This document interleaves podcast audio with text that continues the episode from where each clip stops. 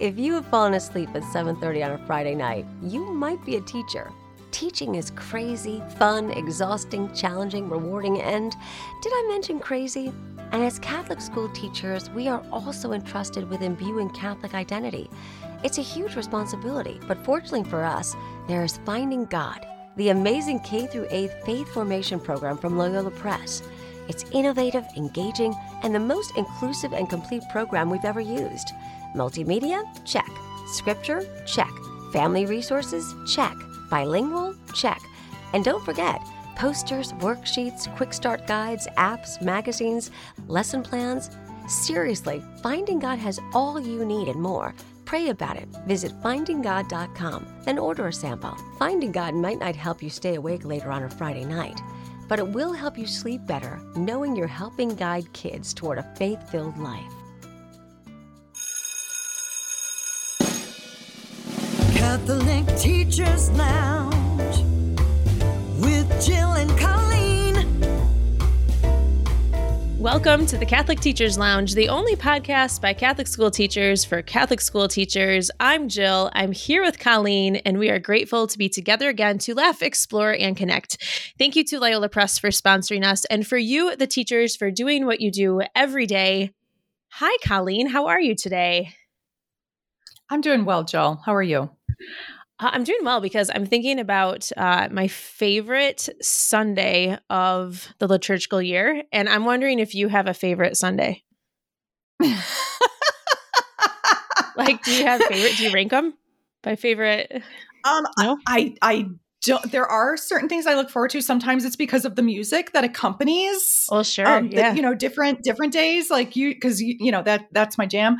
But I also, um, I do like I have a favorite gospel, and it's the you know when when the tongues of fire come, and Oh. it, that's always yes, and that's always um, usually during the month of May that we hear about the Holy Spirit coming. And um, I always look forward to that because it's always very motivational and um, yeah, it's it's inspiring. So that that's actually one of my favorites. Why? What what are you thinking of? I'm thinking of I'm thinking of Palm Sunday, and it's a strange one to be Uh-huh. a favorite, but I I have such great vivid memories as a child of celebrating uh, Palm Sunday, Sunday Mass. Um, yeah. during spring break. I grew up in a family where we would always find the church when we were off on spring break. Sometimes it was Florida, sometimes it was elsewhere. But um, so I have memories of being at Palm Sunday Mass in different parts of the country.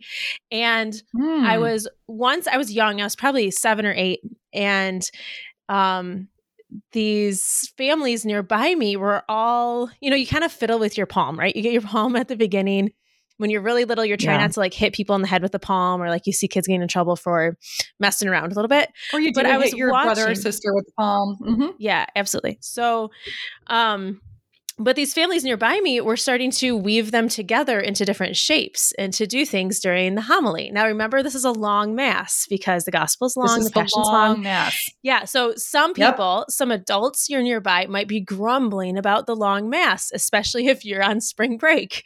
But I remember having these joyful moments of watching other parishes celebrate, um, you know, their typical Sunday liturgy, but on Palm Sunday to um, to watch these families start to weave the palms together, I was really inspired because I'm pretty creative. I'm I wouldn't say I'm artistic, but as a kid, I loved I loved doing things with my hands and creating things, and so I found that that was really interesting to me. And I think it was one of the first examples I had of how different churches, different parishes have different personalities. You know, you could say they're different charisms or I don't I don't know, diocese to diocese and order to order and parish to parish you see it but Mhm. as a kid i didn't really know Yep. that until i was on vacation and it was a few palm sundays in a row i was starting to see um, other people start to make things out of their palms which i thought was really cool Okay, and I don't remember doing that as a kid. Like I remember Palm Sunday Mass. I remember the Passion because when I was a kid, I don't know if you had to do this or if you remember this, but we we stood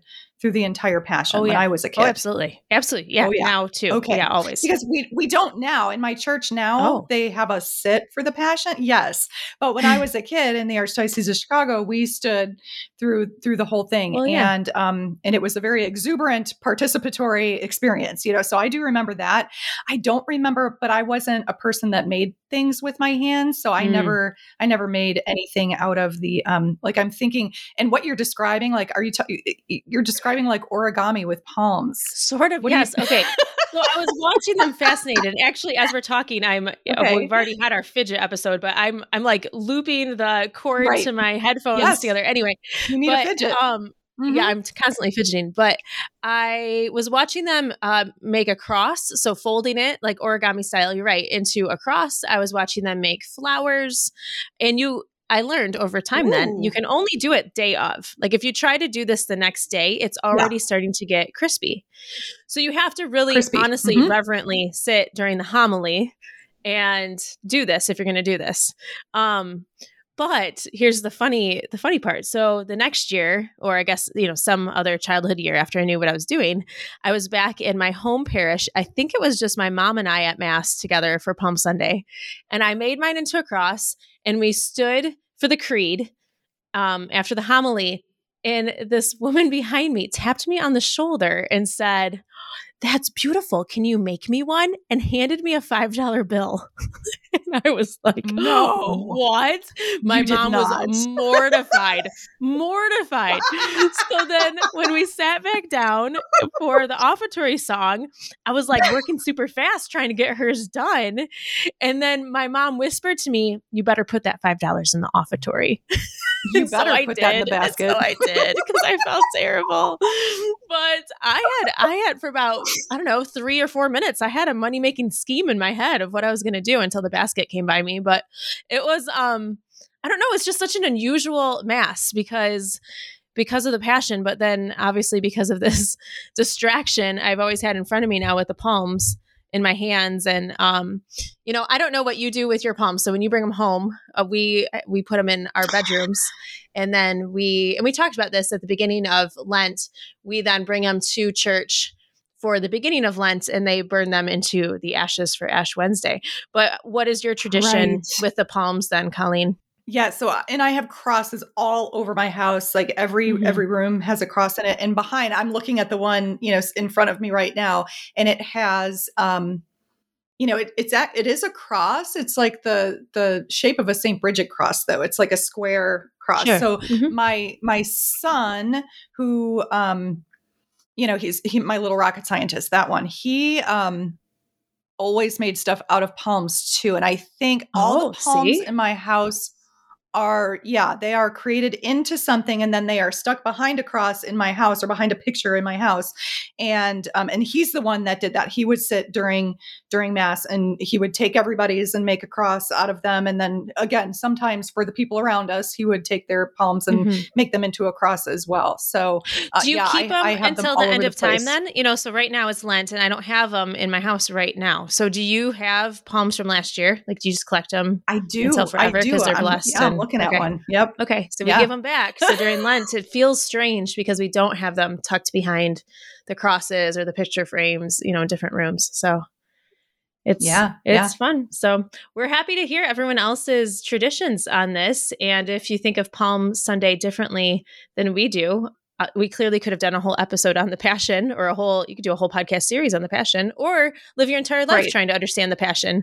Uh, but you know, we're Catholic school teachers, so we have other things on our minds, such as fidgeting with our fingers during Mass and um, and really enjoying enjoying Sundays with our families. So we are so grateful that you joined us today. Um, we're at the end of our time here in the Teachers Lounge, and thanks for the energy boost. As we love exploring your ideas and affirming your efforts, keep the suggestions and the topics coming in, and tune into our next episode as we talk about more great ideas from fellow teachers. We'll see you next time.